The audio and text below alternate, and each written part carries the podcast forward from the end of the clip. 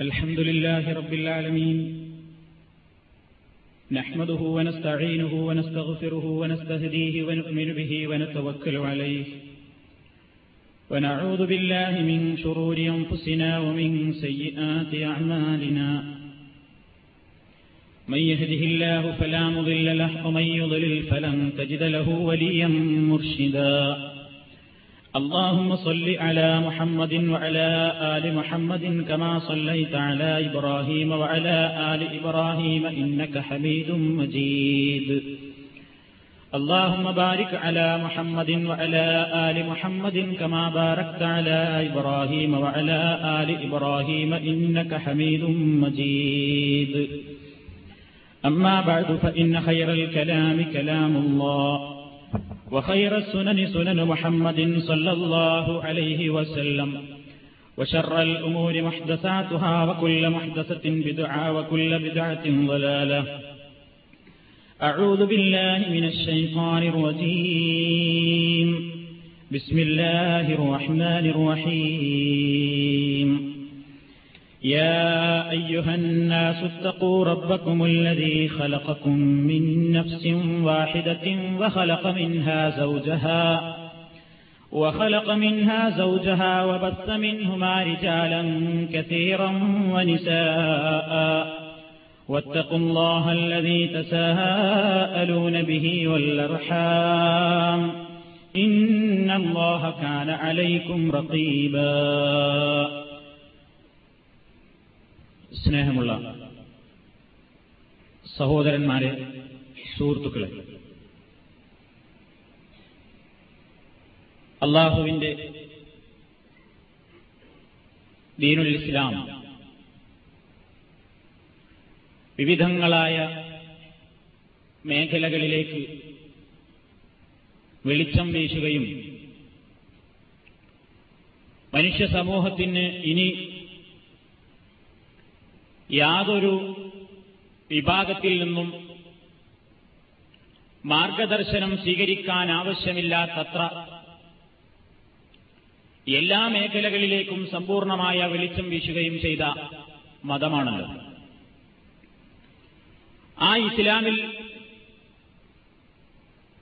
പ്രാധാന്യപൂർവം പറഞ്ഞ വിശ്വാസകാര്യങ്ങൾ കർമ്മപരമായ കാര്യങ്ങൾ തുടങ്ങി പല വിഷയങ്ങളെ സംബന്ധിച്ചും നമ്മൾ വിശാലമായി ഈ വേദിയിൽ ചർച്ച ചെയ്തിട്ടുണ്ട്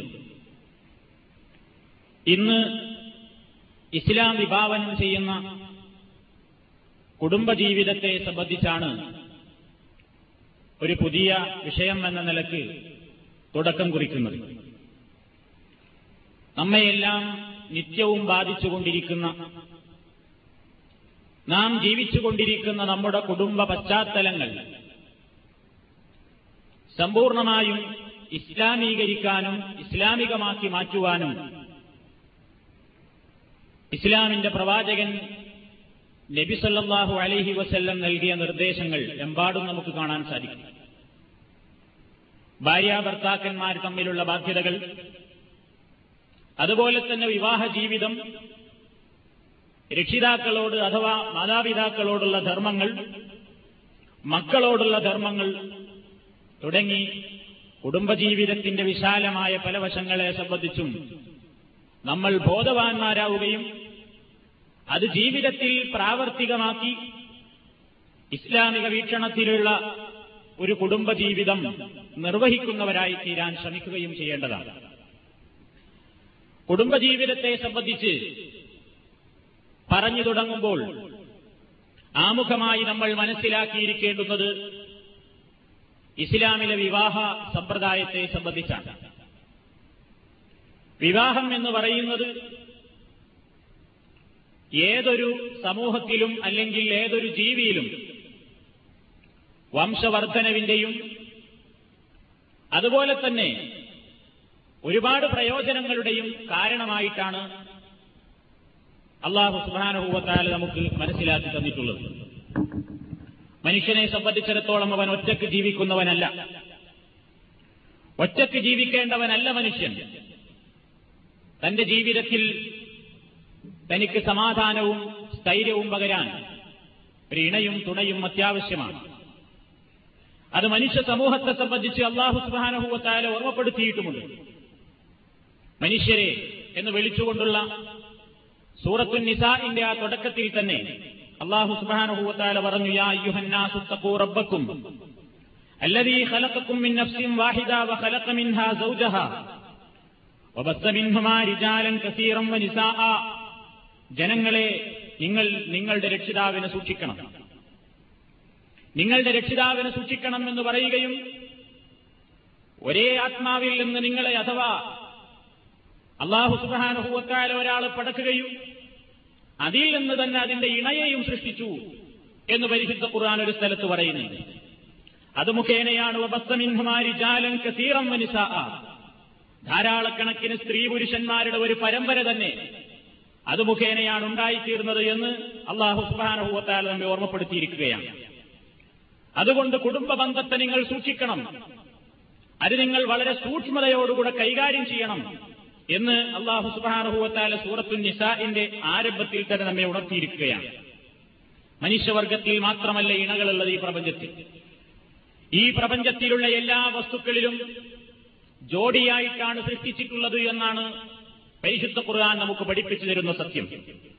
അള്ളാഹു നാൽക്കാലികളെ സംബന്ധിച്ച് പറഞ്ഞ സ്ഥലത്ത് അവൻ ഓർമ്മപ്പെടുത്തി ഫാത്തിറുസമാവാത്തി വല്ലറു വൽ അർദ് ജഅല ലക്കും മിൻ അൻഫുസിക്കും ومن الأنعام أزواجا يذرؤكم فيه ليس كمثله شيء وهو السميع البصير ആകാശഭൂമികളുടെ സൃഷ്ടാവാണവൻ ഫാത്തിറു സമാവാത്തി വല്ലർ ആകാശഭൂമികളുടെ സൃഷ്ടാവാണവൻ ജഅലലക്കും അവൻ നിങ്ങൾക്ക് നിശ്ചയിച്ചു തന്നിരിക്കുന്നു മിന്നംഫുസിക്കും നിങ്ങളിൽ നിന്ന് തന്നെ അസുവാജൻ ഇണകളെ അവൻ നിശ്ചയിച്ചു തന്നിരിക്കുന്നു അതേപോലെ തന്നെ ഒമിനൽ അൻആമി അസുവാജ നാൽക്കാലികളിലും അള്ളാഹു എന്തിനു സൃഷ്ടിച്ചിരിക്കുന്നു? ഇണകളെ സൃഷ്ടിച്ചിരിക്കുന്നു. ഇതൊക്കെ അള്ളാഹു അവന്റെ പ്രത്യേക ദൃഷ്ടാന്തങ്ങളായിട്ടാണ് എടുത്തു പറയുന്നത്. ഇനി ജന്തുജാലങ്ങളിൽ മാത്രമല്ല നമ്മുടെ മുമ്പിൽ ഇന്ന് നമ്മൾ നിത്യേന കണ്ടുകൊണ്ടിരിക്കുന്ന ചെടികൾ സസ്യലതാദികൾ അതുപോലെ തന്നെ നമുക്കറിയാത്ത ഒരുപാട് വസ്തുക്കൾ ഇവയിലെല്ലാം ജോഡിയായിട്ടാണ് അള്ളാഹു സ്മഹാനഭൂത്താല സൃഷ്ടിച്ചിട്ടുള്ളത് എന്നാണ്. നിങ്ങൾക്കറിയാം സൂറത്ത് യാസീനിൽ നമുക്ക് പരിചയമുള്ള സുബഹാനല്ലദീ ഖലഖൽ അസ്വാജ കുല്ലഹ സുബഹാനല്ലദീ ഖലഖൽ അസ്വാജ കുല്ലഹ മിമ്മാ തുംബിത്തുൽ അർദു ومن أنفسهم ومما لا يعلمون سورة ياسين മുപ്പത്തി ആറാമത്തെ ആയ സുബഹാന الذي خلق الأزواج كلها അള്ളാഹു അവൻ എത്ര പരിശുദ്ധനാണ് ഇണകളെ അവൻ എല്ലാത്തിലും സൃഷ്ടിച്ചിരിക്കുന്നു മിമ്മാ തുൻപിത്തുൽ അർവു ഭൂമി ഉൽപ്പാദിപ്പിക്കുന്ന ചെടികളിൽ ഇണകളുണ്ട് ജോഡിയായിട്ടാണ്. അമിൻ അംഫുസിഹിം അവരിൽ തന്നെയും മനുഷ്യരിൽ ഇണകളുണ്ട്. പിന്നെ അള്ളാഹു പറഞ്ഞ സത്യമാണ് നമ്മൾ ശ്രദ്ധിക്കേണ്ടത് ഒമിമ്മ ലായാലമൂൻ അവർക്കറിയാത്തത്. നമുക്കറിയുന്ന വസ്തുക്കളെ പറഞ്ഞു മനുഷ്യൻ ആൽക്കാലികൾ അതേപോലെ തന്നെ സസ്യങ്ങൾ മറ്റുള്ള വസ്തുക്കളെയൊക്കെ പറഞ്ഞിട്ട് അള്ളാഹു ആ ആയത്ത് അവസാനിപ്പിക്കുന്നത് ഒമിമ്മാലായാലമൂൻ എന്ന് പറഞ്ഞുകൊണ്ടാണ്. പിന്നീട് അവർക്കറിയാത്ത വസ്തുക്കളിൽ നിന്നും ഈ ലോകത്ത് നമുക്കറിയുന്നതും അറിയാത്തതുമായ എല്ലാ വസ്തുക്കളിലും അള്ളാഹു സുബാനഹൂവത്തായ ഇണയായിട്ടാണ് സൃഷ്ടിച്ചിട്ടുള്ളത്. എന്താണ് അതിന്റെ കാരണം?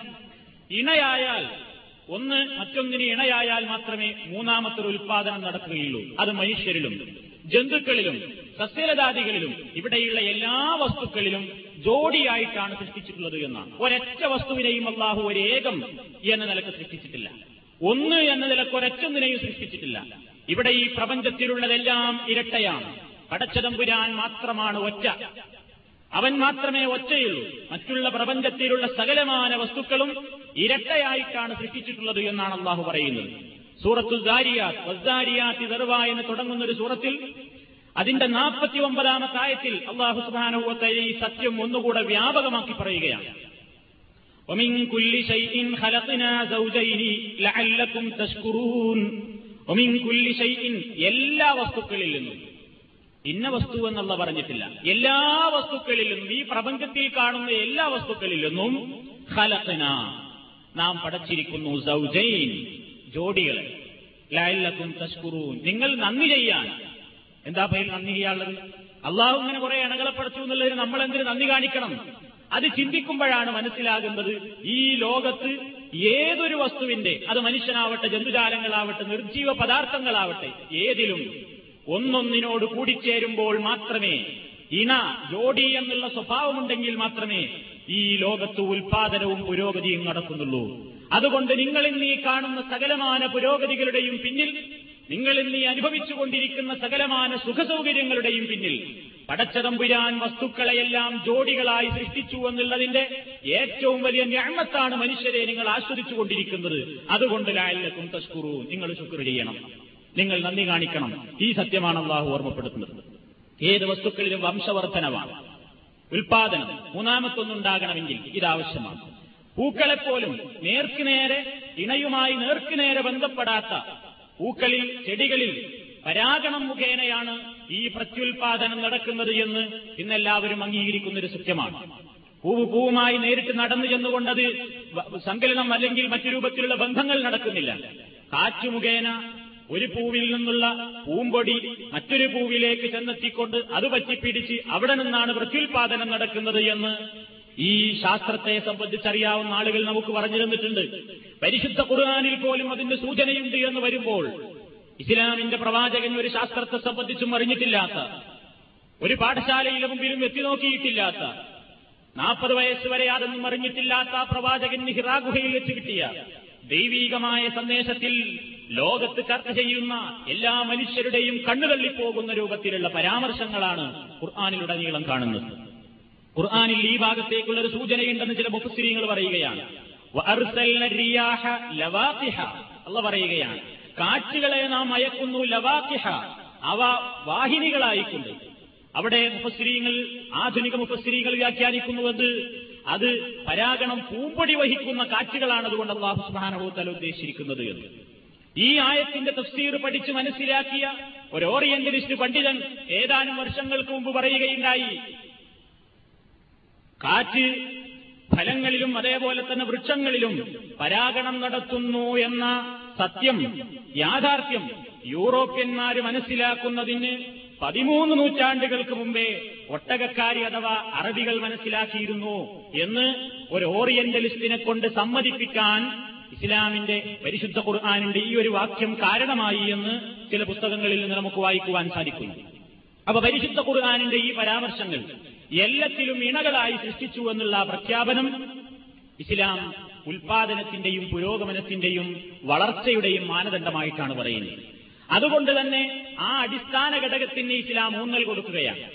എല്ലാത്തിനും നിയന്ത്രണങ്ങൾ ഏർപ്പെടുത്തിയ ഇസ്ലാം. മറ്റു വസ്തുക്കൾക്ക് നിയന്ത്രണമില്ല. മനുഷ്യരെ സംബന്ധിച്ചിടത്തോളം ഇതിൽ ചില നിയന്ത്രണങ്ങളും പരിധികളും ഏർപ്പെടുത്തി. അതാണ് ഞാൻ പറഞ്ഞു വരുന്നത്. നമ്മുടെ വിവാഹ ജീവിതം. അതിന് അള്ളാഹു സുഹാനുഭവത്തായ പരിധികൾ ഏർപ്പെടുത്തിയിട്ടുണ്ട്. മനുഷ്യൻ വംശവർദ്ധനവിന് ആരെയെങ്കിലും തേടിപ്പോകാൻ പാടില്ല. ഒരു മൃഗത്തിന് ഏത് മൃഗത്തെയും സമീപിക്കാം. അതല്ലെങ്കിൽ മറ്റൊരു പുഷ്പത്തിന് ഇന്ന പുഷ്പത്തിലുള്ള പൂമ്പടി മാത്രമേ തനിക്ക് ആസ്വദിക്കാവൂ അല്ലെങ്കിൽ അനുഭവിക്കാവൂ എന്ന നിയമങ്ങളില്ല. മനുഷ്യനെ സംബന്ധിച്ചിടത്തോളം അതിന് കർശനമായ നിയമങ്ങളും വേലിക്കെട്ടുകളുമുണ്ട്. പരിധികളുണ്ട് പരിമിതികളുണ്ട്. അതാണ് ഇസ്ലാം ഓർമ്മപ്പെടുത്തിയിട്ടുള്ളത്. അതിന് ഇസ്ലാം വംശവർദ്ധനവിന് വേണ്ടി ഇസ്ലാം അനുവദിച്ചിട്ടുള്ള ശുദ്ധമായ ഋജുവായ ലളിതമായ മാർഗമാണ് ഇസ്ലാമിലെ വിവാഹം. എല്ലാത്തിലും ഇണകളുണ്ട് എന്ന് ഞാൻ പറഞ്ഞു. മനുഷ്യരിലുള്ള ഇണകളിലൂടെ ഏതിനെയും പ്രാപിക്കുവാനുള്ള സ്വാതന്ത്ര്യം ഇസ്ലാം നടത്തിയിട്ടില്ല. നബിസല്ലാഹു അലൈഹി വസ്ല്ലം വരുന്ന കാലഘട്ടത്തിൽ വംശവർദ്ധനവിന് വേണ്ടിയും അതുപോലെ തന്നെ സുഖാനുഭവത്തിന് വേണ്ടിയും മനുഷ്യ സമൂഹത്തിൽ ഒരുപാട് വിവാഹ രീതികൾ നിലവിലുണ്ടായിരുന്നു. പ്രവാചക തിരുമേനി വരുന്ന കാലഘട്ടത്തിലുള്ള ജാഹിലിയ ജനങ്ങൾക്കിടയിൽ ഒരുപാട് വൈവാഹിക സമ്പ്രദായങ്ങൾ നിലവിലുണ്ടായിരുന്നു അതർത്ഥം പ്രവാചക കാലത്തുണ്ടായിരുന്ന വിവാഹ രീതികളെ സംബന്ധിച്ച് അവിടുത്തെ പ്രിയപ്പെട്ട ഭാര്യ ആയിഷ റളിയല്ലാഹു തലാൻഹ നമുക്ക് പറഞ്ഞു തരികയാണ്. അന്നന്നിക്കാഹത്തിൽ ജാഹിലിയ അന്നന്നിക്കാഹത്തിൽ ജാഹിലിയ ജാഹിലിയ യുഗത്തിൽ വിവാഹ രീതികൾ നാല് രീതികളിൽ നടക്കാറുണ്ടായിരുന്നു. നിക്കാഹും മിൻഹ അതിൽ നിന്ന് ഒരു ഇനം നിക്കാഹും നാസില്യവും ഇന്ന് ജനങ്ങൾ സ്വീകരിക്കുന്ന വിവാഹ രീതി തന്നെ. അതായത് വലിയ ഏതെങ്കിലും ഒരു സ്ത്രീ ആ സ്ത്രീയെ വിവാഹം കഴിക്കാൻ ഒരാൾ ആഗ്രഹിക്കുന്നുവെങ്കിൽ ഇന്ന് നമ്മുടെ ഇടയിൽ പ്രചാരത്തിലുള്ളതുപോലെ തന്നെ ആ സ്ത്രീയുടെ കൈകാര്യകർത്താവ് ആരാണെങ്കിൽ അയാളെ സമീപിച്ചുകൊണ്ട് നിങ്ങളുടെ മകളെ അല്ലെങ്കിൽ നിങ്ങളുടെ കീഴിലുള്ള ഈ സ്ത്രീയെ എനിക്ക് വിവാഹം കഴിച്ചാൽ കൊള്ളാമെന്നുണ്ട് എന്ന് പറയുകയും അതിന് എന്തെങ്കിലും പിന്നെ മൂല്യം നൽകിക്കൊണ്ട് വിവാഹം നടത്തുകയും ചെയ്യുന്ന സമ്പ്രദായം. മറ്റൊന്നുണ്ടായിരുന്നത് അത് പലപ്പോഴും സദസ്സിൽ പറയാൻ കൊള്ളാത്ത രൂപത്തിലുള്ള പല വിവാഹ രീതികളും ഉണ്ടായിരുന്നു. ഇമാം ബുഖാരി റിപ്പോർട്ട് ചെയ്ത ചരിത്രങ്ങളാണ് ഇതെല്ലാം. വേറൊരു വിവാഹ രീതി ഒരു പുരുഷൻ തന്റെ ഭാര്യ തന്റേതായ ഭാര്യ അവളുടേതായ മാസമുറയിൽ നിന്ന് ശുദ്ധിയായാൽ അഥവാ സ്ത്രീകൾക്ക് എല്ലാ മാസത്തിലും ഉണ്ടാകുന്ന മാസമുറയിൽ നിന്ന് തന്റെ ഭാര്യ ശുദ്ധിയായാൽ ഭർത്താവ് ഭാര്യയെ വിളിച്ചിട്ട് പറയും നീ ഇന്ന ആളുടെ അടുത്തേക്ക് പോയിക്കോ. നീ ഇന്ന ആളുടെ കൂടെ പോയിട്ട് കുറച്ചു കാലം ജീവിക്കുക. അയാളുമായി നീ ലൈംഗിക ബന്ധത്തിൽ ഏർപ്പെടണം. ഭർത്താവ് തന്റെ ഭാര്യയ്ക്ക് തുറന്ന് പെർമിഷൻ നടത്തുകയാണ് നൽകുകയാണ്. നീ അയാളുമായി ലൈംഗിക ബന്ധത്തിൽ ഏർപ്പെടണം. അങ്ങനെ ഈ തന്റെ ഭാര്യ മറ്റൊരാളുമായി പ്രാപിക്കുകയും അവൾക്ക് ഗർഭമുണ്ടായി എന്ന് ഉറപ്പാവുകയും ചെയ്താൽ ഇയാൾ പിന്നെ ഇഷ്ടമുണ്ടെങ്കിൽ ആ ഭാര്യയുമായി ലൈംഗിക ബന്ധത്തിൽ ഏർപ്പെടും ഇല്ലെങ്കിൽ പ്രസവം വരെ കാത്തു നിൽക്കും. എന്നിട്ട് പ്രസവിച്ചാൽ ആ കുട്ടിയെ ഇയാൾ സ്വന്തമാക്കിയിടും ഇതെന്തിനു വേണ്ടിയാണ് ചെയ്തിരുന്നത്? കുട്ടിക്ക് നല്ല ബുദ്ധി ഉണ്ടാകണം എന്നുള്ളതിന് വേണ്ടി ബുദ്ധിമാന്മാരായ ആൾക്കാരുടെ അടുത്തേക്ക് ഭാര്യയെ പറഞ്ഞയക്കുന്ന സമ്പ്രദായം ആ കാലത്ത് അംഗീകൃതമായിരുന്നു എന്നർത്ഥം. വലിയ വലിയ ബുദ്ധിമാന്മാർ വലിയ വലിയ ജനനായകന്മാരും വീരശൂര പരാക്രമികൾക്കുമൊക്കെ ജന്മം നൽകിയ തറവാടുകളുണ്ടെങ്കിൽ അവിടെയുള്ള പുരുഷന്മാരുടെ അടുത്തേക്ക് തന്റെ ഭാര്യയെ പറഞ്ഞയച്ചു കൊടുക്കുകയും അവരിൽ നിന്ന് ഗർഭം ധരിക്കാൻ തുറന്ന അനുവാദം കൊടുക്കുകയും ചെയ്യുന്ന ജാഹിലിയ സമൂഹം ഇത് നബി സല്ലാഹു അലൈഹി വസ്ലം വരുന്ന കാലഘട്ടത്തിൽ ഉണ്ടായിരുന്നതാണ്. സർവ അംഗീകൃതമായിരുന്നു അതിനൊരു കുഴപ്പമുണ്ടായിരുന്നില്ല. അതൊരു നല്ല രീതിയായിട്ടാണ് കണ്ടിരുന്നത്. പിന്നെ വേറൊരു വിവാഹ രീതി. ഒരാളുടെ ഒരുത്ത സ്ത്രീയെ തന്നെ എജിത്തമിയോ റഹുത്തു മാധൂനൽ ആശറ പത്തിൽ താഴെയുള്ള ഒരു വിഭാഗം ആൾക്കാർ ഒരൊറ്റ പെണ്ണുമായി ലൈംഗിക ബന്ധത്തിൽ ഏർപ്പെടും എന്നിട്ട് അവൾ ഗർഭിണിയായാൽ എന്തു ചെയ്യും? പ്രസവം നടന്നു കഴിഞ്ഞാൽ ഈ പത്താളുകളെയും വിളിച്ചിട്ട് തന്റെ ഈ കുഞ്ഞിന്റെ പിതാവ് ആരാണെന്ന് നന്നായി നോക്കാനറിയാവുന്ന നോട്ടക്കാരെ വിളിച്ചിട്ട് നിങ്ങൾ ഇന്ന ആളുടെ കുട്ടിയാണ് ഇത് എന്ന് അയാളിലേക്ക് ചേർത്തി പറയും. അയാൾക്കത് നിഷേധിക്കാനും കഴിയില്ല. ആ പത്തിൽ ഏതെങ്കിലും ഇഷ്ടപ്പെട്ട ഒരാളെ ചൂണ്ടിയിട്ട് നിങ്ങളാണ് ഈ കുട്ടിയുടെ പിതാവ് എന്ന് പെണ്ണ് പറയുന്നതോടുകൂടി അവർ തമ്മിലുള്ള ബന്ധം ഇനി തുടർന്നോളണം. ഇതായിരുന്നു മൂന്നാമത്തെ രീതി. പത്താളും ഒരു പെണ്ണും. അതായത് ബഹുഭർത്തൃത്വം. പത്താണുങ്ങൾ ഉണ്ടാവും ഒരു പെണ്ണും ഉണ്ടാവുള്ളൂ. എന്നിട്ട് അതിൽ കുഞ്ഞു ജനിച്ചാൽ ഏതെങ്കിലും ഒരാളിലേക്ക് അത് ചേർത്തി പറഞ്ഞ ഒരു വിവാഹ ജീവിതം മുന്നോട്ട് പോകുന്ന ഒരു സമ്പ്രദായം. അംഗീകൃതമായിരുന്നു. നാലാമത്തെ രീതി ഇന്നത്തെ തികച്ചും വേശ്യാസമ്പ്രദായം തന്നെ. കസീർ. ധാരാളം ആളുകൾ ഒരു സ്ത്രീയുടെ അടുക്കൽ അവർക്ക് എത്ര ആൾക്കും പോകാം. ബഹുന്നൽ ബഹായ. അവരായിരുന്നു ഒറിജിനൽ വേശ്യകൾ തന്നെ. അവർ അവരുടെ വാതിലിന്റെ മുമ്പിൽ ഒരു കൊടി നാട്ടിയിട്ടുണ്ടാകും. അതായത് ഞങ്ങളിങ്ങനെ പരസ്യക്കാരാണ് എന്നറിയിക്കുന്ന സൂചന നൽകുന്ന അടയാളങ്ങൾ അവരുടെ കവാടത്തിന്റെ മുന്നിൽ അവർ നാട്ടിയിട്ടുണ്ടാകും. അങ്ങനെ ഇഷ്ടം പോലെ പുരുഷന്മാർ കയറിയിറങ്ങും. അവൾ ഗർഭിണിയായാൽ ഇതേ നേരത്തെ പറഞ്ഞതുപോലെ തന്നെ ഏതെങ്കിലും ഇഷ്ടമുള്ള ഒരു പുരുഷനിലേക്ക് ചൂണ്ടി നിങ്ങളാണ് ഈ കുട്ടിയുടെ പിതാവ് എന്ന് പറയുകയും അത് അയാൾ അംഗീകരിച്ചു കൊള്ളണം. ആ നിയമത്തിന്റെ അടിസ്ഥാനത്തിലാണ് ഈ പോക്കുവരവുകൾ. ഇങ്ങനെയൊക്കെയുള്ള ഒരുപാട് വികൃതങ്ങളായ ബുദ്ധിശൂന്യമായ വൃത്തികേടുകൾ നിറഞ്ഞ ഒരുപാട് വിവാഹ രീതികളും സമ്പ്രദായങ്ങളും നിലവിലുണ്ടായിരുന്ന ഒരു കാലത്ത്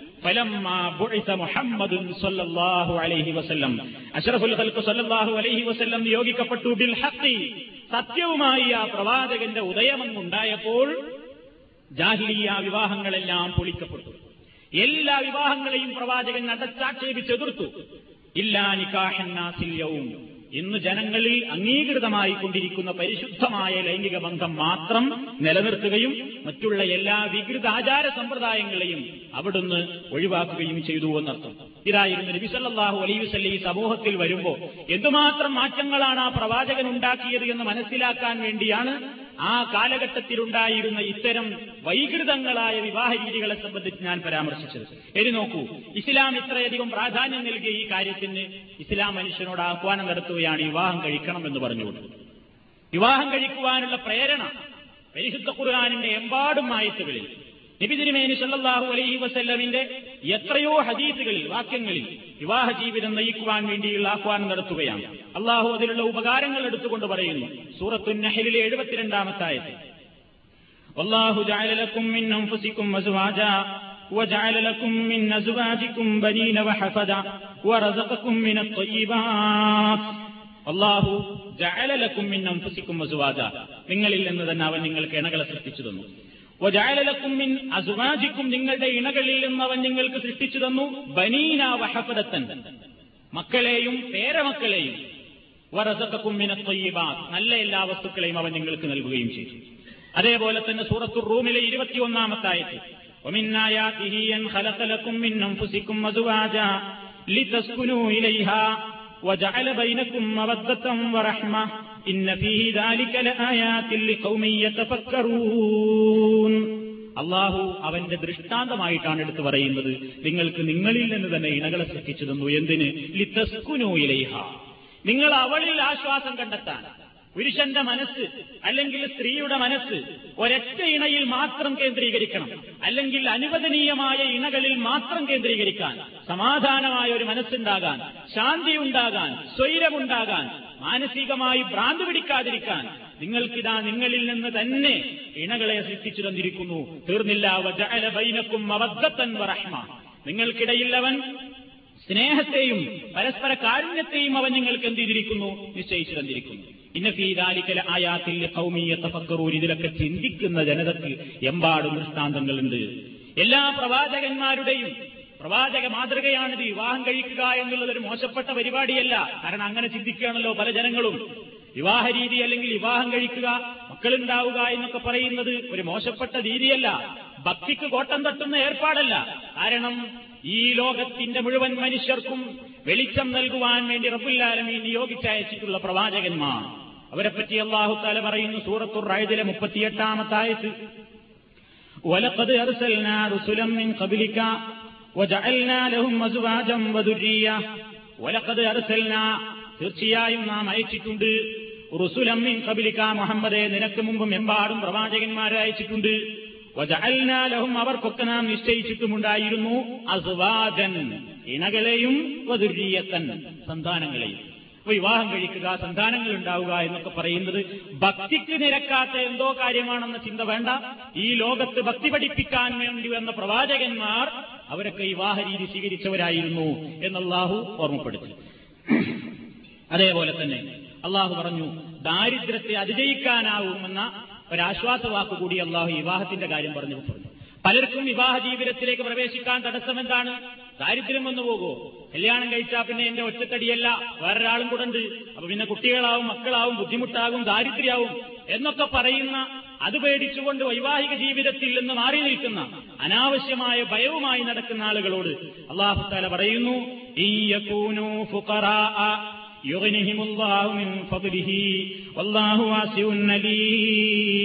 സൂറത്തുന്നൂറിൽ അള്ളാഹു പറയുന്നു നിങ്ങളിൽ നിന്ന് വിവാഹപ്രായമായ ആളുകളെ നിങ്ങൾ കല്യാണം കഴിപ്പിച്ചു വിടണം. ഈ യക്കൂനു ദരിദ്രരാണെങ്കിൽ യുഗനിഹിമുല്ലാഹുമിൻ പഠിച്ചോൻ അവന്റെ ഔദാര്യത്തിൽ നിന്ന് നിങ്ങൾക്ക് ഐശ്വര്യം നൽകും. വിവാഹ ജീവിതത്തിൽ പ്രവേശിച്ചു എന്നുള്ള കാരണത്താൽ ആരും പൊളിഞ്ഞു പാപ്പറാവുമെന്ന് പേടിക്കേണ്ടതില്ല. അപ്പൊ അള്ളാഹു വേറൊരു വഴി തരും. വിവാഹ ജീവിതത്തിലേക്ക് പ്രവേശിച്ച ഞാൻ ഇപ്പൊ ഒറ്റക്കന്നെ ജീവിക്കാൻ പ്രയാസപ്പെടുന്നു. ഇനി എങ്ങനെ മറ്റൊരാളെ കൂടി കൊണ്ട് ബാധ്യത ഏറ്റെടുത്തുകൊണ്ട് ജീവിക്കുക എന്ന് ചിന്തിക്കേണ്ടതില്ല. അത് അള്ളാഹുവാണ് നോക്കുന്നത്. പടച്ചോൻ അവന്റെ ഔദാര്യത്തിൽ നിന്ന് നിങ്ങൾക്ക് തന്നുകൊള്ളും. അതൊരു മാന്ത്രിക വിദ്യയല്ല. കാരണം വിവാഹ ജീവിതത്തിലെത്തുമ്പോൾ ബാധ്യതകൾ തനിക്ക് കൂടിയെന്നും ഉത്തരവാദിത്തങ്ങളുണ്ട് എന്നും മനുഷ്യൻ സ്വയം ചിന്തിക്കുകയും അതിന്റെ അടിസ്ഥാനത്തിൽ ഇതുവരെയുള്ള പ്രവർത്തനങ്ങളെക്കാൾ കൂടുതൽ ഉന്മേഷവും അധ്വാനശീലവും അവനിലുണ്ടാകുമ്പോ സ്വാഭാവികമായും അവന്റെ സാമ്പത്തിക നില മെച്ചപ്പെട്ടു വരും. ഫദ്ലിഹി. പടച്ചവൻ അവന്റെ ഔദാര്യത്തിൽ നിന്ന് അവന്റേതായ ആ മഹത്വത്തിൽ അനുഗ്രഹത്തിൽ നിന്ന് നിങ്ങൾക്ക് അവൻ നൽകും എന്ന് പറയുന്നു. അതേപോലെ തന്നെ അള്ളാഹു സഹായം വാഗ്ദാനം ചെയ്തിട്ടുള്ള അതുപോലെ തന്നെ മറ്റുള്ളവരോട് സഹായിക്കാൻ വേണ്ടി നിർദ്ദേശിക്കുകയും ചെയ്തിട്ടുള്ള ഒരു മേഖലയാണ് വിവാഹം കഴിക്കാൻ ഉദ്ദേശിക്കുന്ന ആളുകളുടെ കാര്യം. പടച്ചോമിന്റെ പ്രവാചകൻ പറഞ്ഞു സലാസത്തുൻ ഹക്കുൻ അലല്ലാഹി മുജാഹിദു വൽ യുരീദുൽ അദാ യുരീദുൽ മൂന്ന് വിഭാഗത്തെ അള്ളാഹു സഹായിക്കാമെന്ന് ഏറ്റിരിക്കുന്നു. അവർ പരാജയപ്പെടില്ല. അവരൊരിക്കലും നിരാശപ്പെടേണ്ടതില്ല. അള്ളാഹു അവരെ സഹായിക്കാമെന്ന് വാക്ക് തന്നിരിക്കുന്നു. ഒന്നാമതൽ മുജാഹിദ് ഫീ സബീലില്ല. പടച്ചിടമ്പുരാന്റെ മാർഗത്തിലേക്ക് ത്യാഗം സഹിക്കാൻ വേണ്ടി ഒരുങ്ങി പുറപ്പെടുന്ന ആൾ നിരാശപ്പെടേണ്ടതില്ല ഞാൻ വിജയിക്കുമോ എന്ന്. പടച്ചോനവനെ കൈവടിയുകയില്ല. ഒന്നുകിൽ അവൻ ദുന്യാവിൽ വിജയശ്രീലാളിതനായി തിരിച്ചു വരും. അതല്ലെങ്കിൽ നാളെ പരലോകത്തവൻ ഉന്നതന്മാരായ സുഹദാക്കളുടെ ശ്രേണിയിലും പദവിയിലുമായിരിക്കും. അതുകൊണ്ട് അള്ളാഹുവിനെ സഹായിക്കും. മറ്റൊന്ന് പ്രവാചകൻ പറഞ്ഞത് എന്നാണ്. പരിശുദ്ധിയെ ഉദ്ദേശിച്ചുകൊണ്ട് വിവാഹ ജീവിതത്തിലേക്ക് പ്രവേശിക്കുന്ന ആൾ ഒരാൾ കല്യാണം കഴിക്കാൻ ആഗ്രഹിക്കുന്നു എന്തിനാ? തെച്ചു പറ്റിപ്പോകുമല്ലോ പടച്ചോനെ അല്ലെങ്കിൽ ഞാനല്ലെങ്കിൽ ഹറാമ് ചെയ്യാൻ സാധ്യതയുണ്ട്. അതിനേക്കാൾ എനിക്ക് നല്ലത് ഞാൻ വിവാഹ ജീവിതത്തിൽ പ്രവേശിക്കലാണ്. എന്നിങ്ങനെ തന്റേതായ ജീവിത ശുദ്ധിയെ ഓർത്തുകൊണ്ട് ആ സതുദ്ദേശത്തെ ഓർത്തുകൊണ്ട് ഒരാൾ വിവാഹത്തിന് വേണ്ടി ഒരുങ്ങുന്നുവെങ്കിൽ പടച്ചോനവനെ സഹായിക്കും അവൻ നിരാശപ്പെടണ്ട. അള്ളാടെ സഹായം അവൻ അള്ള വാഗ്ദത്തം ചെയ്തിരിക്കുന്നു. പിന്നെന്തിനാവും നിരാശപ്പെടുന്നത്? പടച്ചതമ്പുരാനിൽ ഈമാനുള്ള ഒരു മനുഷ്യൻ അത് പേടിച്ചിട്ട് വിവാഹ മേഖലയിൽ നിന്ന് ഒഴിഞ്ഞു മാറേണ്ടതില്ല എന്നർത്ഥം അതേപോലെ തന്നെ നബി സല്ലല്ലാഹു അലൈഹി വസല്ലം പറഞ്ഞു യാ മഅ്ശറ ശബാബ് من استطاع منكم الباءة فليتزوج فإنه أغض للبصر وأحفظ للفرج പ്രവാചകൻ പറഞ്ഞു വളരെ അർത്ഥങ്ങൾ നിറഞ്ഞിട്ടുള്ള അർത്ഥഗർഭമായ ഒരാഹ്വാനം യാ മഴശര ശബാബ് വിവാഹപ്രായമെത്തിയിട്ടുള്ള യുവാക്കളെ താമസിക്കരുത് നിങ്ങൾ വിവാഹം കഴിക്കുക മനിസ്താഴ്മിങ്കുമുൽ ശേഷിയുള്ള ആളുകൾ വിവാഹം കഴിക്കുക എന്തിന്? ആ രണ്ട് കാര്യങ്ങളാണ് അള്ളാഹു പറഞ്ഞത്. നിങ്ങളുടെ ദൃഷ്ടികളെ താഴ്ത്താൻ നിങ്ങൾക്ക് നല്ലത് വിവാഹ ജീവിതത്തിലേക്ക് പ്രവേശിക്കലാണ് അഹ്സനുലിൽ ഫർജ്. നിങ്ങളുടെ ലൈംഗികാവയവത്തെ ഹറാമിൽ നിന്ന് കാത്തു സൂക്ഷിക്കുവാനും നിങ്ങൾക്ക് നല്ലത് വിവാഹ ജീവിതത്തിൽ പ്രവേശിക്കലാണ്. ഈ ആധുനിക കാലഘട്ടത്തിൽ ജീവിക്കുന്ന നിങ്ങളോട് അല്ലെങ്കിൽ എന്നോട് ഈ ഹദീസിന്റെ വ്യാഖ്യാനം എന്താണെന്ന് പരത്തി പറയേണ്ട കാര്യമില്ല. കണ്ണുകളെ നിയന്ത്രിക്കാൻ നിനക്ക് നല്ലത്. നീ ഹലാലായ ഒരു ഇണയെ തേടലാണെന്നും നിന്റെ ലൈംഗികാവയവത്തെ ഹറാമിൽ നിന്ന് സംരക്ഷിക്കാൻ നിനക്ക് നല്ലത്. നീ പരിശുദ്ധയായ ഒരു ഇണയെ സ്വീകരിക്കലാണെന്നും മഹാനായ പ്രവാചകൻ സല്ലാഹു അലൈഹി വസ്ല്ലം പറയുന്നു അതേ ഇവിടെ സദാചാരബോധം നിലനിൽക്കാൻ അത് മാത്രമേ വഴിയുള്ളൂ. ഇല്ലെങ്കിൽ ഈ സമൂഹത്തിൽ രക്ഷിതാക്കളില്ലാത്ത മക്കൾ പെറ്റുവരികാനും അവരെ സംരക്ഷിക്കുവാനുള്ള ആലയങ്ങൾ ഉണ്ടാക്കി തീർക്കുവാനും സർക്കാരും ഗവൺമെന്റും പണം ചെലവഴിക്കേണ്ടി വരുമെന്ന് ആരും ഇന്ന് നമ്മളെ പറഞ്ഞറിയിക്കേണ്ടതില്ലല്ലോ. ആ വസ്തുതയിലേക്കാണ് പ്രവാചകൻ വിരൽ ചൂണ്ടിയത്. വിവാഹപ്രായമെത്തിയിട്ടുള്ള യുവാക്കളെ താമസിക്കരുത്. വിവാഹം കഴിക്കൂ. നിങ്ങളുടെ കണ്ണുകളെ നിയന്ത്രിക്കാനും ലൈംഗികാവയവത്തെ പരിശുദ്ധമാക്കി നിർത്തുവാനും അതാണ് നല്ലതെന്ന്. ഇത്രയൊക്കെ ഇസ്ലാം വിവാഹ ജീവിതത്തിന് വേണ്ടിയുള്ള ആഹ്വാനം നടത്തുന്നു.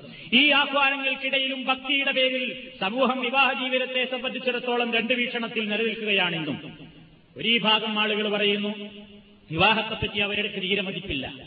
അവർ പറയുന്നത് വിവാഹ ജീവിതം എല്ലാത്തിനും തടസ്സമാണ്. അതുകൊണ്ട് വിവാഹ ജീവിതമേ വേണ്ട. ബ്രഹ്മചര്യം ആചരിക്കുക. ഹൈന്ദവ ക്രൈസ്തവ പുരോഹിത പാതിരി വർഗങ്ങളിൽ നിന്നും മുസ്ലിമീങ്ങളിലെ ഞങ്ങളാണ് ഭക്തിയുടേതായ പ്രസ്ഥാനങ്ങളെന്ന് പറയുന്ന പിഴച്ചുപോയ സൂഫി തരീക്കത്ത് ചിന്താഗതിക്കാരിൽ നിന്നും ഈ വിളികളും നിലവിളികളും ഈ ആക്രോശങ്ങളും നമ്മൾ കേൾക്കാറുണ്ട്. അതേപോലെ തന്നെ ഒരു വിഭാഗം ഇങ്ങനെയാണെങ്കിൽ വേറൊരു ഭാഗം പറയുന്നത് വിവാഹമോ അതെന്തൊരേർപ്പാടാണ് അത് മനുഷ്യനെ കെട്ടിയിടലാണ്. അവന്റെ സ്വാതന്ത്ര്യത്തെ ഫ്രീഡത്തെ ഹനിക്കലാണ്. അതുകൊണ്ട് ആരെയും പ്രാപിക്കുവാനുള്ള സ്വാതന്ത്ര്യം കൊടുക്കണം. സർവതന്ത്ര സ്വതന്ത്രവാദികൾ. അതിലും സോഷ്യലിസം വേണം എന്ന് അവകാശപ്പെടുന്ന ആളുകൾ. ഈ രണ്ടിന്റെയും മധ്യയാണ് ഇസ്ലാം. ഇസ്ലാമിന്റെ ഈ വിഭാഗത്തിൽ ആദ്യം പറഞ്ഞ വിഭാഗം. ഭാഗം അവർ പറയുന്നത് ഭക്തിക്കെതിരാണ് എന്നാണ്. ഹൈന്ദവ സന്യാസിമാരും സ്വാമിമാരും ഒക്കെ ഈ കാലഘട്ടത്തിലും വരെ അത് പ്രചരിപ്പിക്കുകയും ചില പ്രസിദ്ധീകരണങ്ങളിൽ എഴുതിവിടുകയും ചെയ്യുന്നുണ്ട്. അവർ പറയുന്ന ഒരു ന്യായം ആത്മീയ ജീവിതത്തിന്റെ അടിസ്ഥാനം തന്നെ ബ്രഹ്മചര്യമാണ് എന്നാണ്. അതായത് ശരിയായ നിലയ്ക്ക് ആത്മീയമായ ജീവിതം ഒരു മനുഷ്യന് നയിക്കാൻ സാധിക്കണമെങ്കിൽ വിവാഹത്തിന് തടസ്സാണ് എന്നാണ് അവർ പറയുന്നത്. അതോടൊപ്പം ആരോഗ്യവും ആത്മീയ ജീവിതവും ശരിക്ക് കിട്ടണമെങ്കിൽ ബ്രഹ്മചര്യം നിർബന്ധമാണ് എന്നാണ് ഒരു സ്വാമി എഴുതിയത്. അതേപോലെ തന്നെ ക്രൈസ്തവ പാതിരിമാരും പുരോഹിതന്മാരിലും ചിലർ പറയുന്നത് വിവാഹ ജീവിതം പലപ്പോഴും നമുക്ക് കർത്താവിനെ പ്രസാദിപ്പിക്കുന്ന വിഷയത്തിൽ തടസ്സമാണ് എന്നാണ്. ആ ചിന്താഗതിയാണ് സൂഫിസത്തിലേക്കും കടന്നു വന്നത്. ക്രൈസ്തവ ചിലരെഴുതി വിവാഹിതർ തന്റെ ഇണയെ എങ്ങനെ പ്രസാദിപ്പിക്കും എന്ന ചിന്തയിലായിരിക്കും. വിവാഹം കഴിച്ചു കഴിഞ്ഞാൽ പിന്നെ എല്ലാവർക്കും ചിന്ത എന്താണ്? തന്റെ ഇണയെ പരമാവധി ഞാൻ എങ്ങനെ പ്രസാദിപ്പിക്കും സന്തോഷിപ്പിക്കും എന്ന ചിന്തയെ അവനുണ്ടാവുകയുള്ളൂ എന്നാലും വിവാഹം കഴിക്കാത്ത ആളുകളോ അവർ കർത്താവിനെ എങ്ങനെ പ്രസാദിപ്പിക്കും എന്ന ചിന്തയിലുമായിരിക്കും. അപ്പൊ വിവാഹം കഴിച്ചിട്ടുള്ള ആളുകൾ ഇണയെ എങ്ങനെ പ്രസാദിപ്പിക്കും എന്ന ചിന്തയിലും അവിവാഹിതരായ ആളുകൾ തന്റെ കർത്താവിനെ എങ്ങനെ പ്രസാദിപ്പിക്കും എന്ന ചിന്തയിലുമായിരിക്കും. കർത്താവിനെ എങ്ങനെ പ്രസാദിപ്പിക്കും എന്ന് ചിന്തിക്കുന്നവർക്ക് സ്വർഗരാജ്യം അവകാശപ്പെടാനുള്ളൂ എന്നാണ് പാതിരി അവകാശപ്പെടുന്നത്. അപ്പൊ അതാണ് ക്രൈസ്തവ പൗരോഹിത്യം.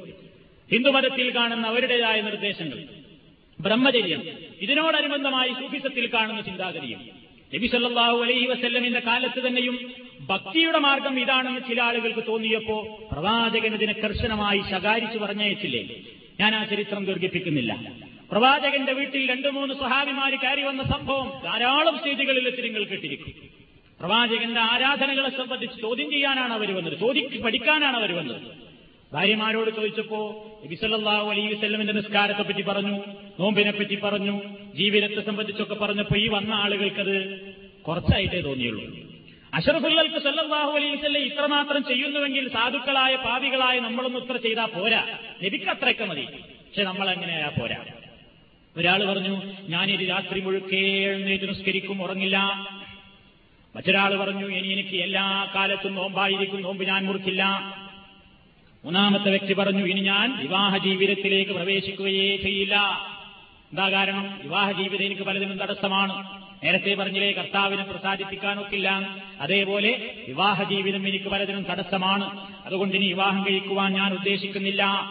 ഈ പ്രതിജ്ഞയെടുത്ത് പുറത്തുപോയി നബിസല്ലാഹു അലൈ വസ്ല്ലം കരുവരുന്നു വരുന്നു. ഭാര്യമാരി വിവരം പറയുന്നു. പ്രവാചകനെ മൂന്ന് സഹാബികളെയും വിളിച്ചുകൊണ്ട് ചോദിക്കുന്നു നിങ്ങളാണോ ഇങ്ങനെ പറഞ്ഞത്? അതേ എന്നവർ സമ്മതിക്കുന്നു ആ അവസരത്തിൽ നബി സല്ലാഹു അലൈഹി വസ്ല്ലം പറഞ്ഞു അമാ വല്ലാഹി അള്ളാഹുവിനെ തന്നെയാണ് സത്യം ജനങ്ങളെ നിങ്ങൾ അറിയണം. നിങ്ങളുടെ കൂട്ടത്തിൽ ഭക്തി പഠിപ്പിക്കാൻ നിയോഗിക്കപ്പെട്ട ഈ ഞാൻ നിങ്ങളുടെ കൂട്ടത്തിൽ അള്ളാഹുവിനെ ഏറ്റവും കൂടുതൽ ഭയപ്പെടുന്നവൻ ഞാനാണ്. പടച്ചിടമ്പുരാനോട് ഏറ്റവും കൂടുതൽ തക്കുവയുള്ളതും എനിക്കാണ്. ആ എന്റെ സ്വഭാവം എന്താണെന്നോ? രാത്രി ഞാൻ കുറെ നേരം ഉറങ്ങും കുറച്ചു സമയം നിസ്കരിക്കും. അപ്പോൾ ഉറങ്ങാറുമുണ്ട് നിസ്കരിക്കാറുമുണ്ട്. അതേപോലെ തന്നെ ഞാൻ ചില ദിവസം നോമ്പനുഷ്ഠിക്കും ചില ദിവസം നോമ്പനുഷ്ഠിക്കില്ല. അതേപോലെ തന്നെ ഞാൻ വിവാഹം കഴിച്ചിട്ടുണ്ട് എനിക്ക് മക്കളും ഉണ്ടായിട്ടുണ്ട് അതുകൊണ്ട് അന്നിക്കാഹുമിൻ സുന്നത്തി. വിവാഹ ജീവിതം എന്നുള്ളത് എന്റെ സമ്പ്രദായമാണ്. എന്റെ സുന്നത്താണ്. ആ സുന്നത്ത് പോരാ. അതിലെന്തോ പന്തികേടുണ്ട്. ഭക്തിക്കത് തടസ്സമാണെന്ന് നിങ്ങൾക്ക് തോന്നുന്നുവെങ്കിൽ എന്റെ ഈ സമ്പ്രദായത്തോട് ആരെങ്കിലും വിമുഖത കാണിക്കുന്നുവെങ്കിൽ പലൈസമിന്നി അവൻ എന്റെ മുസ്ലിം ഉമ്മത്തിലെ മെമ്പർഷിപ്പിന് യോഗ്യനല്ല. പ്രവാചകൻ പറഞ്ഞു എന്തായി മൂന്നാളുകളും? വല്ല അപരാധവുമാണോ പറഞ്ഞത്? അല്ല. വൈവാഹിക ജീവിതം ഭക്തിക്ക് തടസ്സമാണെന്ന ചിന്ത വന്നപ്പോഴേക്ക് മുളയിലേറെ നുള്ളിക്കളഞ്ഞു പ്രവാചകൻ. അല്ല നിങ്ങളുടെ കൂട്ടത്തിൽ ഭക്തിയുടെ നേതാവായ ഞാൻ വിവാഹ ജീവിതം കഴിക്കുകയും മക്കളുണ്ടാവുകയും ചെയ്തിട്ട് എനിക്കതെന്റെ ദീനീ താഴ്വത്തിനോ തക്കുവയോടുകൂടിയുള്ള നിഷ്ഠയോടുകൂടിയുള്ള ജീവിതത്തിനോ ഒരു തടസ്സവുമായിട്ടില്ല എന്ന് തന്റെ ജനതയെ കിയാമത്ത് നാൾ വരേക്കുള്ള ജനതയെയും പ്രവാചകൻ തന്റെ ആ നിർദ്ദേശത്തിലൂടെ പഠിപ്പിച്ചു കൊടുക്കുകയാണ്. അതാണ് ഇസ്ലാമി വിഷയത്തിലുള്ള കാഴ്ചപ്പാട്. അതുകൊണ്ട് പൗരോഹിത്യം എന്ന് പറയുന്ന ബ്രഹ്മചര്യം എന്ന് പറയുന്ന ഏർപ്പാട് ഇസ്ലാമിലില്ല. ഇല്ലാ റഹ്ബാനിയത്തിൽ ഇസ്ലാം. ഇസ്ലാമിൽ പൗരോഹിത്യമില്ല. ഈ രൂപത്തിൽ ബ്രഹ്മചര്യം ആചരിക്കുന്ന ഏർപ്പാടില്ല. നബിസല്ലാഹു അലൈഹി വസ്ല്ലമിനോട് പല സഹാബിമാരും പലപ്പോഴും അഭിപ്രായം ചോദിക്കാറുണ്ട്. ഞങ്ങൾക്ക് ഈ വിവാഹ ജീവിതത്തിൽ താല്പര്യമില്ലാതിരിക്കാൻ ഞങ്ങൾ ഷണ്ടത്വം സ്വീകരിച്ചു കൊള്ളട്ടെയോ? അതായത് വൈവാഹിക ജീവിതത്തിൽ നിന്ന് വിരക്തി തോന്നാൻ വേണ്ടിയുള്ള ശാരീരികമായ ചില ചികിത്സാ മുറകൾ എന്നർത്ഥം ചുരുക്കി പറഞ്ഞാണ് ഞങ്ങൾ അത് സ്വീകരിക്കട്ടെ. എന്ന് ചില സഹാബിമാർ നബിസല്ലാഹു അലൈഹി സ്വലമിനോട് വന്ന് പറഞ്ഞപ്പോ നബി അതിനെ വിലക്കി. വിലക്കി എന്ന് മാത്രമല്ല ഇമാം തബിരി ഇബിനി ജരീർ തബിരി പ്രസ്താവിക്കുന്നു ഇങ്ങനെ ചോദിച്ച സന്ദർഭത്തിൽ സ്ത്രീകളിൽ നിന്നും അതേപോലെ തന്നെ സുഗന്ധ വസ്തുക്കളിൽ നിന്നുമൊക്കെ ഒഴിവായി നിന്ന് ഇത്തരത്തിലുള്ള ഭൗതിക ജീവിതത്തിന്റെ സുഖങ്ങളും സൗകര്യങ്ങളുമൊക്കെ ഭക്തിക്ക് കോട്ടമാണെന്ന് തോന്നിക്കുന്ന ചില പരാമർശങ്ങളും ചോദ്യങ്ങളും സംശയ നിവാരണങ്ങളുമൊക്കെ വന്നപ്പോൾ പടച്ചതമ്പുരാനത ആയത്തിറക്കുന്നു യാ അയ്യുഹല്ലദീന ആമനു لا تحرموا طيبات ما حل الله لكم ولا تعتدوا إن الله لا يحب المعتدين സൂറത്തുൽ മാഇദയിലെ എൺപത്തിയേഴാമത്തെ ആയത്താണ് എന്താ അതിൽ പറയുന്നത് യാ യുഹല്ലദീനാമനു സത്യവിശ്വാസികളെ ലാ തുഹരിമു നിങ്ങൾ ഹറാമാക്കരുത് നിഷിദ്ധമായി കാണരുത് ലക്കും അള്ളാഹു നിങ്ങൾക്ക് അനുവദിച്ചു തന്നിട്ടുള്ള വിശിഷ്ടങ്ങളായ വസ്തുക്കളെയും സൗകര്യങ്ങളെയും അത് പാടില്ലെന്ന് നിങ്ങൾക്ക് തോന്നരുത്. വലാ തഴുത്തത് ഒരു വിഷയത്തിലും അതിരി കവിയരുത്. അള്ളാഹു അതിരി കവിയുന്ന ഈ ഭാഗത്തെ ഒരിക്കലും ഇഷ്ടപ്പെടുന്നില്ല. ഇതാണ് ഇസ്ലാമിന് ഈ വിഷയത്തിലുള്ള കാഴ്ചപ്പാട്. ഭക്തിക്കത് തടസ്സമല്ല.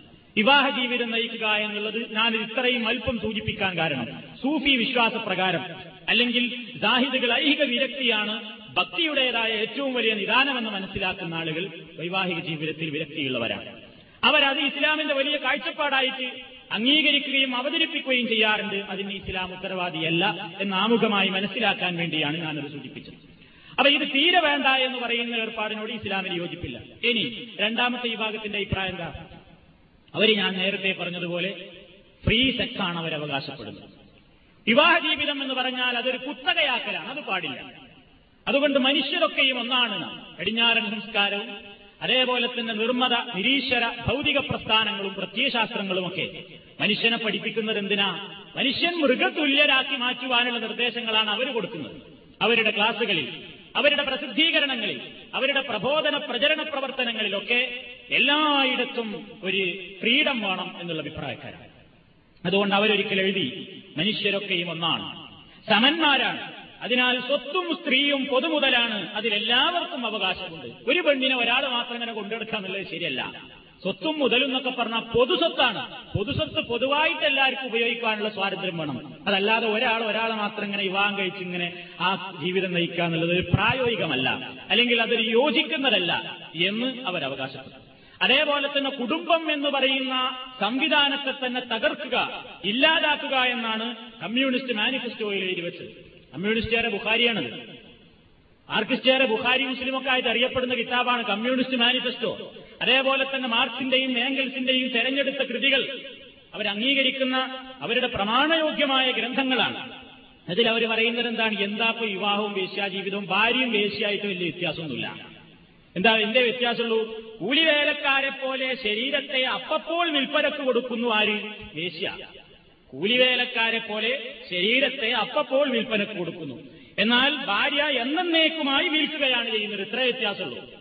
ഒരാൾ അപ്പപ്പങ്ങനെ കൂലി വാങ്ങിയിട്ട് ശരീരത്തെ വിൽക്കുന്നു. മറ്റേ പണി എന്നേക്കുമായി ഒരു പുരുഷൻ അങ്ങോട്ട് തീറെഴുതി കൊടുക്കുന്നു. ഇത് മാത്രമാണ് വേശ്യയും ഭാര്യയും തമ്മിൽ ഈ ഒരു ഭേദമേയുള്ളൂ എന്ന് മാർക്സ് ഏംഗൽസിന്റെ തെരഞ്ഞെടുത്ത കൃതികൾ എന്ന പുസ്തകത്തിന്റെ മുന്നൂറ്റി ഏഴാമത്തെ പേജിൽ അവർ അവകാശപ്പെടുന്നു.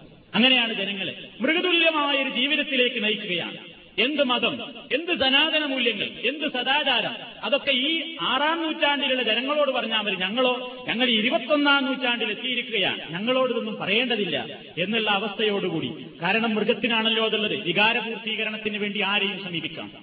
അതൊരു പക്ഷേ അമ്മയാവാം.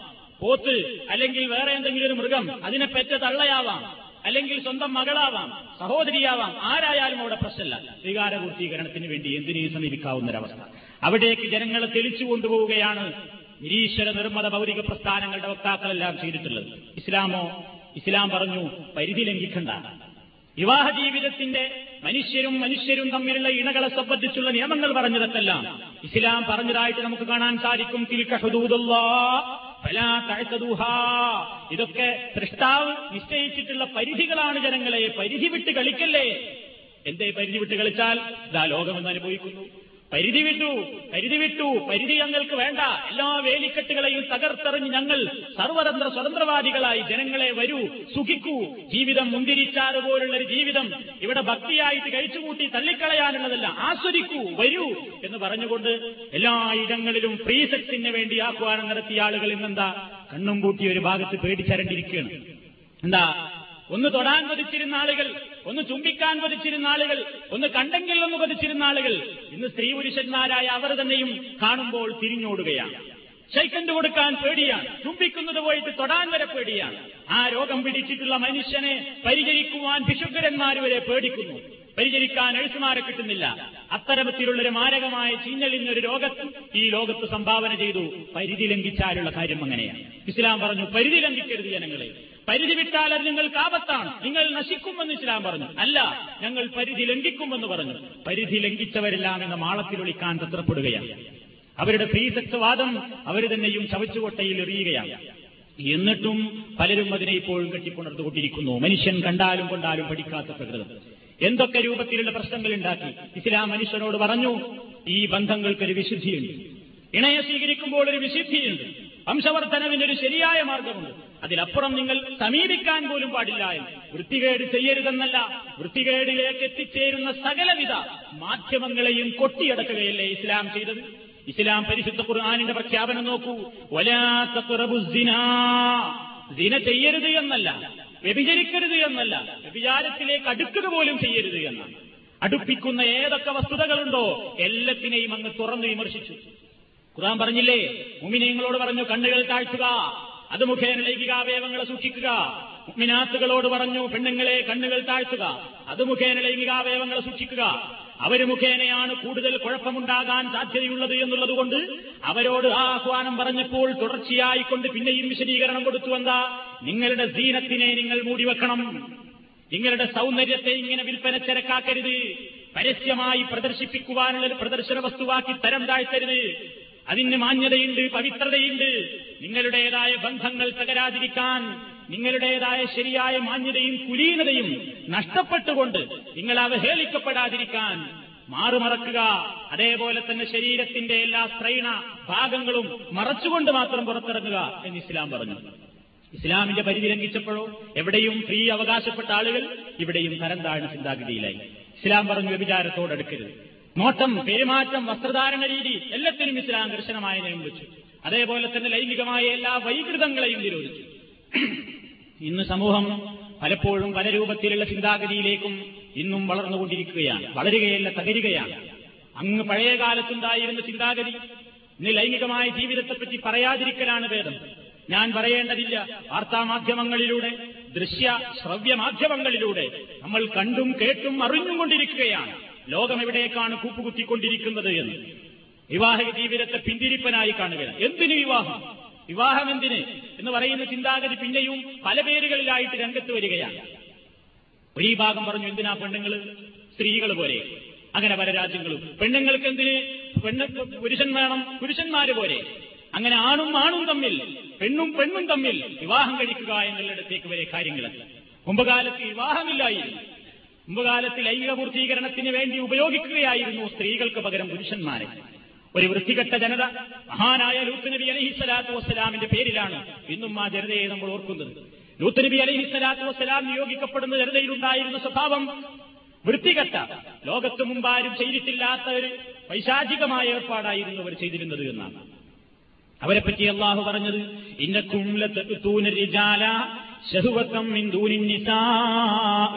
തീർച്ചയായും നിങ്ങളുടെ തൂനരിചാല പുരുഷന്മാരെ നിങ്ങൾ പുരുഷന്മാരെ തന്നെയാണല്ലോ സമീപിക്കുന്നത്. മിന്ദൂനി നിസായി പെണ്ണുങ്ങളെ കൂടാതെ ഇന്നക്കുന്തൂനരിജാല ശഹുവത്തൻ മിന്ദൂനി നിസാ. ലൈംഗിക പൂർത്തീകരണത്തിന് വേണ്ടി ഈ സ്വവർഗരതി സ്വവർഗഭോഗം സ്വവർഗ വിവാഹത്തിലേക്ക് വരെ ഇന്ന് കാലഘട്ടം എത്തിയിരിക്കുകയാണ്.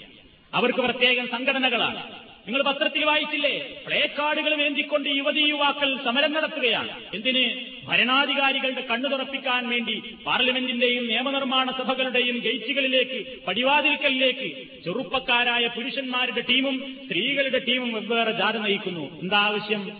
ആവശ്യം എന്താ? ഞങ്ങൾക്ക് റേഷൻ വേണമെന്ന് പറയല്ല. ഞങ്ങൾക്ക് ഇവിടെ ജീവിക്കാൻ പുരയിടമില്ല എന്ന് പറയുകയല്ല അവർ അവർ പറയുന്നത് ഞങ്ങൾക്ക് ആണും ആണും തമ്മിലുള്ള വിവാഹത്തിന് ഗവൺമെന്റ് അംഗീകാരം നൽകണമെന്നാണ്. ഇവിടെ എത്തിയില്ലേ ഏതൊക്കെ രാജ്യങ്ങൾ നടക്കുന്നു? ബ്രിട്ടനിൽ അനുവാദമുണ്ട്. ഫ്രാൻസിൽ അനുവാദമുണ്ട്. സ്വിറ്റ്സർലൻഡിൽ അനുവാദമുണ്ട്. അതേപോലെ തന്നെ സ്വീഡനിൽ അനുവാദമുണ്ട്. ഇനി ഏതൊക്കെ രാജ്യങ്ങളിൽ വരാനിരിക്കുന്നു? പത്രങ്ങൾ വായിക്കുന്നവരാണ് നിങ്ങൾ. അവിടെയൊക്കെ സ്വവർഗരതിക്കാരുടേതായ സംഘടനകളുണ്ട്. സ്വവർഗ വിവാഹത്തെ അനുകൂലിക്കുന്നവർക്ക് സംഘടന പത്രമുണ്ട് മാസികയുണ്ട്. അഡ്വക്കറ്റ് എന്ന പേരിൽ സ്വവർഗരതിക്കാരുടെ മാത്രം ഒരു മാസിക. രണ്ട് ലക്ഷത്തോളം വരിക്കാരാണ് അതിന് ആ പ്രദേശത്തുള്ളത് എന്നാണ് പത്രം റിപ്പോർട്ട് ചെയ്തത്. രണ്ട് ലക്ഷം വരിക്കാർ അഡ്വക്കേറ്റ് എന്ന സ്വവർഗ വിവാഹത്തെ നിയമവിധേയമാക്കണമെന്ന് ആവശ്യപ്പെടുന്ന സംഘടനയിലെ രണ്ട് ലക്ഷം മെമ്പർമാര് വായിച്ചുകൊണ്ടിരിക്കുന്ന രണ്ട് ലക്ഷം വരിക്കാരുള്ള അഡ്വക്കറ്റ് എന്ന മാസിക സ്വവർഗരതിക്കാർക്ക് മാത്രമായിട്ട് അമേരിക്കന്റെ ചില പ്രദേശങ്ങളിൽ ചില രാജ്യങ്ങളിൽ നടന്നുകൊണ്ടിരിക്കുന്നുവെന്ന് കേൾക്കുമ്പോൾ എവിടേക്കാണ് സഹോദരന്മാരെ ലോകം എത്തിക്കൊണ്ടിരിക്കുന്നത്? ഇനി എങ്ങനെയാണ് മനുഷ്യനെ തടയിടേണ്ടത്? ഇനി എവിടുന്നാണ് ഈ ലോകത്തിന് രക്ഷയുണ്ടാവുക? അവർ തമ്മിലുള്ള വിവാഹം. ഈ മനുഷ്യർ തമ്മിലുള്ള വിവാഹം പോയിട്ട് അടുത്ത കാലത്ത് നമ്മൾ പത്രത്തിൽ വായിച്ചു ചിത്രസഹിതം പട്ടിയെ ഭർത്താവായി സ്വീകരിച്ചപ്പെട്ട് അത് വിവാഹമായിട്ട് പലപ്പോഴും നമ്മൾ കേൾക്കാറില്ല. പലരുടെയും കാറുകളിൽ പലരുടെയും കിടപ്പറ പങ്കിടാൻ പലരുടെയും തീന്മേശകളിൽ ആ വീട്ടിലുള്ള മനുഷ്യക്കോലമായ വേലക്കാരനും വേലക്കാരിക്ക് പോലും കൊടുക്കാത്ത സ്ഥാനം. സായിപ്പും അവന്റെ പെണ്ണും അവന്റെ തീന്മേശയിലും അവളുടെ തീന്മേശയിലും. പോരാ സ്വന്തം ബെഡിൽ കിടക്കറയിൽ സ്വന്തം പട്ടിയെ വളർത്തിക്കൊണ്ട് ലൈംഗിക വൈകൃതത്തിന്റെ ഉടമകളായിത്തീരുന്ന തീരെ മനസാക്ഷിക്കുത്തില്ലാത്തൊരു വിഭാഗം സമൂഹം വളർന്നുകൊണ്ടിരിക്കുകയാണ്. അടുത്ത കാലത്ത് നമ്മൾ വായിച്ചു വരുത്തി എല്ലാവരെയും ഭർത്താക്കന്മാരെയൊക്കെ സ്വീകരിച്ചു എല്ലാവരും അവളെ മൊഴി ചൊല്ലി അവസാനം അവൾ തീരുമാനിച്ചു ഇനി മൊഴി ചൊല്ലാത്തൊരു ഭർത്താവാണ് അതാരാ? ബഹുമാനപ്പെട്ട പട്ടിയവർകൾ അങ്ങനെ പട്ടിനെ അവൾ ഭർത്താവായി സ്വീകരിച്ചു എന്നാണ് പത്രം റിപ്പോർട്ട് ചെയ്തത് അടുത്ത കാലത്ത് നിങ്ങളൊക്കെ വായിച്ചിട്ടുണ്ടാകും. അപ്പൊ ആരെ സ്വീകരിക്കണമെന്നൊന്നുമില്ല. പട്ടിയായാലും വേണ്ടില്ല കഴുതയായാലും വേണ്ടില്ല പന്നിയായാലും വേണ്ടില്ല ഏതായാൾ ആളായാലും വേണ്ടില്ല പൂച്ചയായാലും വേണ്ടില്ല എന്തായാലും തന്റെ സുഖം. അല്ലെങ്കിൽ തനിക്ക് എന്താണ് ചിന്താഗതിയെങ്കിൽ ആ ഒരു രൂപത്തിലേക്കാണ് മനുഷ്യന്മാരിന്ന് നീങ്ങിക്കൊണ്ടിരിക്കുന്നത്. ഇസ്ലാം ഇതിൽ പറഞ്ഞതെന്താ? ഇതിൽ ഈ വിവാഹ ജീവിതം അല്ലെങ്കിൽ കുടുംബജീവിതം എന്നൊക്കെ പറയുമ്പോൾ അതിൽ ലൈംഗികതയുടെ ഭാഗം മാത്രമല്ല ഇസ്ലാം പരിഗണിച്ചു അത് മാത്രമാണെങ്കിൽ ഇവിടെ കാമുകി കാമുകന്മാരെ പോലെ കുറച്ചു കാലം കഴിയുമ്പോൾ ഇവിടെ എല്ലാ ഭാര്യാഭർത്താക്കന്മാരും തെറ്റിപ്പിരിയുമായിരുന്നു. പക്ഷെ അങ്ങനെ തെറ്റിപ്പിരിയുന്നില്ലല്ലോ. ഇസ്ലാം ലൈംഗികത മാത്രമല്ല ബന്ധത്തിൽ കാണുന്നത്. ഒരു വിശുദ്ധമായ ഒരു ബന്ധമാണ്. അവിടെ ലൈംഗികതക്ക് മാത്രമല്ല സ്ഥാനമുള്ളത്. അതുകൊണ്ടാണ് ഖുർആാനിൽ നമുക്ക് കാണാം ജാലവൈനക്കും അബദ്ധത്തൻ വർഷമ നിങ്ങൾക്കിടയിൽ അവൻ സ്നേഹം കാരുണ്യം ആർദ്രത ഒക്കെ നിശ്ചയിച്ചിരുന്നു. എത്ര കിഴവിയായാലും കിഴവനായാലും ഭാര്യാഭർത്താക്കന്മാർ അവർ പ്രായമായിരുന്നാലും എന്തൊരു സ്നേഹമാണ് അവർ തമ്മിൽ അവരുമാ എന്തുമാത്രം ജീവിതത്തിൽ ഒരാൾ കിഴവിയായി കിഴവിയായി പടുകിഴവിയായി തന്റെ ഭാര്യ മരിച്ചാൽ ഭർത്താവ് കണ്ണുനീര് വാർക്കുന്നു. അതേപോലെ തന്നെ ഭർത്താവ് മരിച്ചാലും ഭാര്യ കണ്ണുനീര് വാർക്കുന്നു. പ്രയാസങ്ങൾ സഹിക്കുന്നു വിഷമം സഹിക്കുന്നു. ഭർത്താവ് മരിച്ചു എന്ന് കേൾക്കുമ്പോഴേക്ക് കിഴവിയായ ഭാര്യക്ക് ഹാർട്ട് അറ്റാക്ക് പോലും ഉണ്ടാകുന്നു. എന്താ കാരണം? ലൈംഗികതയാണോ അവരെ ബന്ധിപ്പിച്ചത്? അല്ല ആ കാലം എന്നോ കഴിഞ്ഞുപോയി. പക്ഷേ എന്നിട്ടും അവർ തമ്മിൽ നിലനിർത്തിയ ബന്ധം എന്താണ്? മവദ്ദ വറഹ്മ കാരുണ്യം ആർദ്രത ദയ അത് തമ്മിലുള്ള പരസ്പരമായ സ്നേഹം. അപ്പൊ ലൈംഗികത മാത്രമല്ല ലൈംഗികത മാത്രമായുള്ള തകരാറെന്താ? ലൈംഗികതക്ക് പറ്റാത്ത സമയമാവുമ്പോൾ ജോഡികൾ പിരിയും. അങ്ങോട്ടും ഇങ്ങോട്ടും സലാം ചൊല്ലി പിരിയും. ഇസ്ലാം അതല്ല പറഞ്ഞത്. ഇസ്ലാം വിവാഹത്തിലൂടെ പല ലക്ഷ്യങ്ങളും മുന്നിൽ കാണുന്നുണ്ട്. അതിൽപ്പെട്ടത് മനുഷ്യന്റെ ശാന്തിയും സമാധാനവുമാണ്. മനുഷ്യന് ഭ്രാന്ത് പിടിക്കാതിരിക്കാൻ തന്റെ ലൈംഗിക പൂർത്തീകരണത്തിന് അനുവദീയമായ മാർഗങ്ങൾ അവന് നിർദ്ദേശിച്ചു കൊടുക്കുകയാണ്. ഇസ്ലാം മനുഷ്യന്റെ ആവശ്യങ്ങളെ കണ്ടറിഞ്ഞിട്ടുള്ള മതമാണ്. ഏതെങ്കിലും ഒരു കാര്യം ചെയ്യരുതേ എന്ന് പറഞ്ഞാൽ ഇന്ന കാര്യം ചെയ്തോളൂ എന്ന് എന്നുകൂടി പറഞ്ഞുകൊണ്ട് ഒരു കാര്യത്തെ വിരോധിക്കുക മാത്രമല്ല പരിഹാരം ചെയ്തുകൊണ്ട് അനുവദിക്കുകയൂടിയാണ് ഇസ്ലാമിന്റെ ഏത് വിഷയങ്ങളിലും.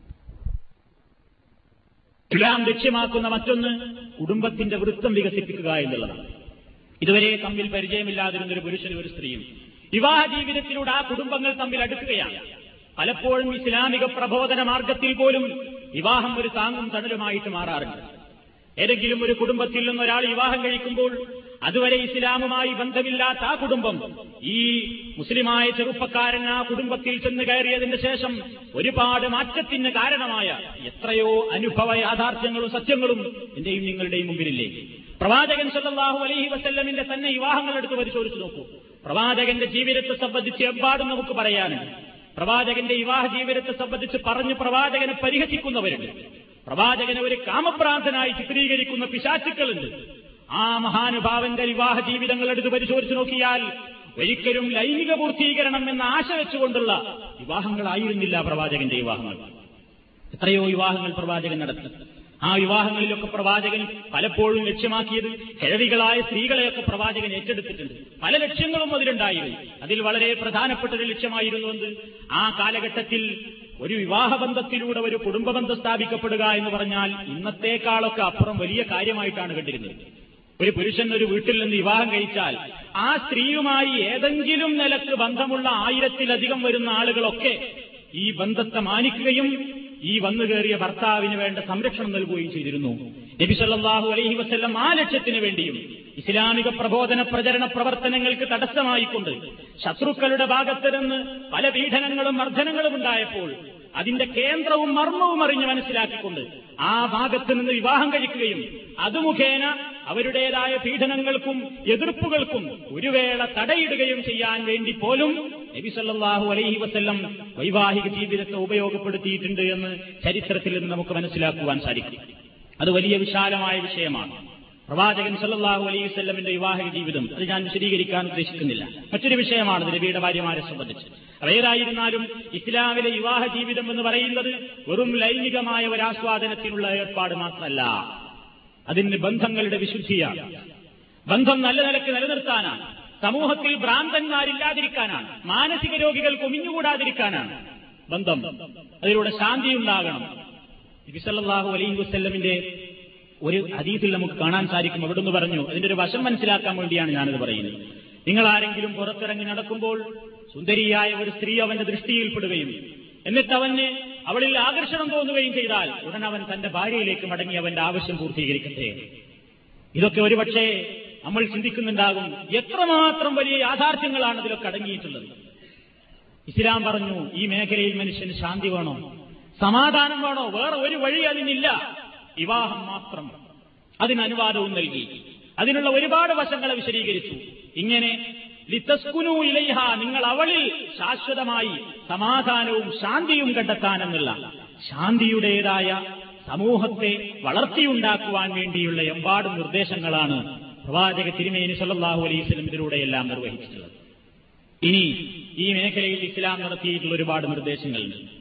വൈവാഹിക ജീവിതം ഇങ്ങനെയൊക്കെ പ്രാധാന്യപൂർവമാണെങ്കിലും ആ പ്രാധാന്യം നിലനിർത്തിക്കൊണ്ട് തന്നെ വിവാഹ ജീവിതം മുന്നോട്ട് കൊണ്ടുപോകാൻ ഒരുപാട് നിയമങ്ങളും നിർദ്ദേശങ്ങളും ഇസ്ലാമിലുണ്ട്. അതിന്റെ അസ്ഥിവാരം തന്നെ ശ്രദ്ധിക്കാനാണ് ഇസ്ലാം പറഞ്ഞിട്ടുള്ളത്. എവിടെ നിന്ന് തുടങ്ങണം? ആരുമായി തുടങ്ങണം? എന്തൊക്കെയാണ് അതിന്റെ നിയമങ്ങൾ? തന്റെ ഇണക്കുണ്ടായിരിക്കേണ്ടുന്ന സ്വഭാവങ്ങളെല്ലാം ഇങ്ങനെയൊക്കെ ഒരു ഇണയെ ഒരു പുരുഷനായിരുന്നാലും സ്ത്രീ ആയിരുന്നാലും തെരഞ്ഞെടുക്കുന്ന സമയത്ത് വരെ കണിശമായ സൂക്ഷ്മത പുലർത്തുവാൻ വേണ്ട നിർദ്ദേശങ്ങൾ ഇസ്ലാമിലെമ്പാടുമുണ്ട്. അത് സംബന്ധമായി ഒട്ടേറെ പറയാനുണ്ട്. അള്ളാഹു അനുഗ്രഹിച്ചാൽ നമുക്ക് അടുത്ത ക്ലാസ്സിൽ അത് വിശദീകരിക്കാം. ഞാൻ ഇവിടെ അവസാനിപ്പിക്കുകയാണ്. ഇസ്ലാമിൽ ഞാൻ ഇന്ന് സംസാരിച്ചതിന്റെ ചുരുക്കം. വൈവാഹിക ജീവിതം എന്ന് പറയുന്നത് ഇണ എന്നുള്ള സ്വഭാവം ഈ പ്രപഞ്ചത്തിൽ എല്ലാത്തിന്റെയും നിലനിൽപ്പിന് ആവശ്യമാണ്. ആ സംവിധാനം അള്ളാഹു ഈ പ്രപഞ്ചത്തിൽ ഒരുക്കുകയും ചെയ്തിട്ടുണ്ട്. അതിൽ ആർക്കുമില്ലാത്ത ചില പരിധികളും പരിമിതികളും മനുഷ്യൻ എന്ന നിലയ്ക്ക് അവന്റെ സ്ഥായിയായ ശാന്തിക്കും സമാധാനത്തിനും വേണ്ടി ഇസ്ലാം നിശ്ചയിച്ചിട്ടുമുണ്ട്. അത് ഭക്തിക്കെതിരല്ല. ഭക്തിക്കെതിരാണെന്ന് പറഞ്ഞവരെയൊക്കെ ഇസ്ലാമിന്റെ പ്രവാചകൻ വിമർശിക്കുകയും ചെയ്തിട്ടുണ്ട്. ഭക്തിയോടുകൂടെ വൈവാഹിക ജീവിതം നയിച്ചിട്ടും ഭക്തിയോടുകൂടെ ജീവിക്കുവാൻ പ്രയാസമില്ലെന്ന് കാണിച്ച മഹാനായ പ്രവാചകൻ സല്ലാഹു അലൈ വസ്ല്ലം. വിവാഹികേതര വൈവാഹികമായ ബന്ധങ്ങളുടെ സീമക്കപ്പുറത്തുള്ള എല്ലാ ബന്ധങ്ങളെയും അതിലേക്കടക്കുന്ന കവാടങ്ങളെയും കൊട്ടിയടക്കുകയും ചെയ്തുകൊണ്ട് മനുഷ്യ സമൂഹത്തിൽ ശാന്തിയും സമാധാനവും കളിയാടുന്ന ഒരു അന്തരീക്ഷം സൃഷ്ടിച്ചിരിക്കുന്നു അതിനുവേണ്ട നിയമനിർദ്ദേശങ്ങളാണ് ഇനിയും പറയാനുള്ളത്. സർവശക്തനായ തുമ്പുരാൻ ഇസ്ലാമിക നിയമനിർദ്ദേശങ്ങളെ അതിന്റെ യഥാർത്ഥമായ വസ്തുതകളിലൂടെ തന്നെ ഗ്രഹിക്കുവാനും അതനുസരിച്ച് പ്രവർത്തിക്കുവാനും ജീവിക്കുവാനും നമുക്കെല്ലാവർക്കും തോഫീക്ക് നൽകുമാറാകട്ടെ. നമ്മുടേതായ പ്രവർത്തനങ്ങളിൽ വന്നുകൊണ്ടിരിക്കുന്ന ചെറുതും വലുതുമായ എല്ലാ അപാകതകളും ദോഷങ്ങളും ഗഫൂർ റഹീമായ തുമ്പുരാൻ പുറത്തു മാപ്പ് നൽകുമാറാകട്ടെ. നമ്മുടെ പ്രവർത്തനങ്ങളെ അള്ളാഹു വിജയിപ്പിക്കുകയും ഹൈറും ബർക്കത്തും ചൊരിയുകയും ചെയ്യുമാറാകട്ടെ നമ്മളിൽ നിന്ന് മരണപ്പെട്ടു പോയവർക്ക് അള്ളാഹു പുറത്തു കൊടുക്കുമാറാകട്ടെ നമ്മളിലെ രോഗികൾക്ക് അള്ളാഹു ശിത്തയും സുഖവും പ്രദാനം ചെയ്യുമാറാകട്ടെ അള്ളാഹു മഹത്തുലിൻ والمسلمين والمسلمات اللهم اجرنا واجر والدينا من النار ربنا هب لنا من ازواجنا وذرياتنا قرة اعين واجعلنا للمتقين اماما ربنا آتنا في الدنيا حسنة وفي الآخرة حسنة وقنا عذاب النار والحمد لله رب العالمين. والسلام عليكم ورحمة الله وبركاته.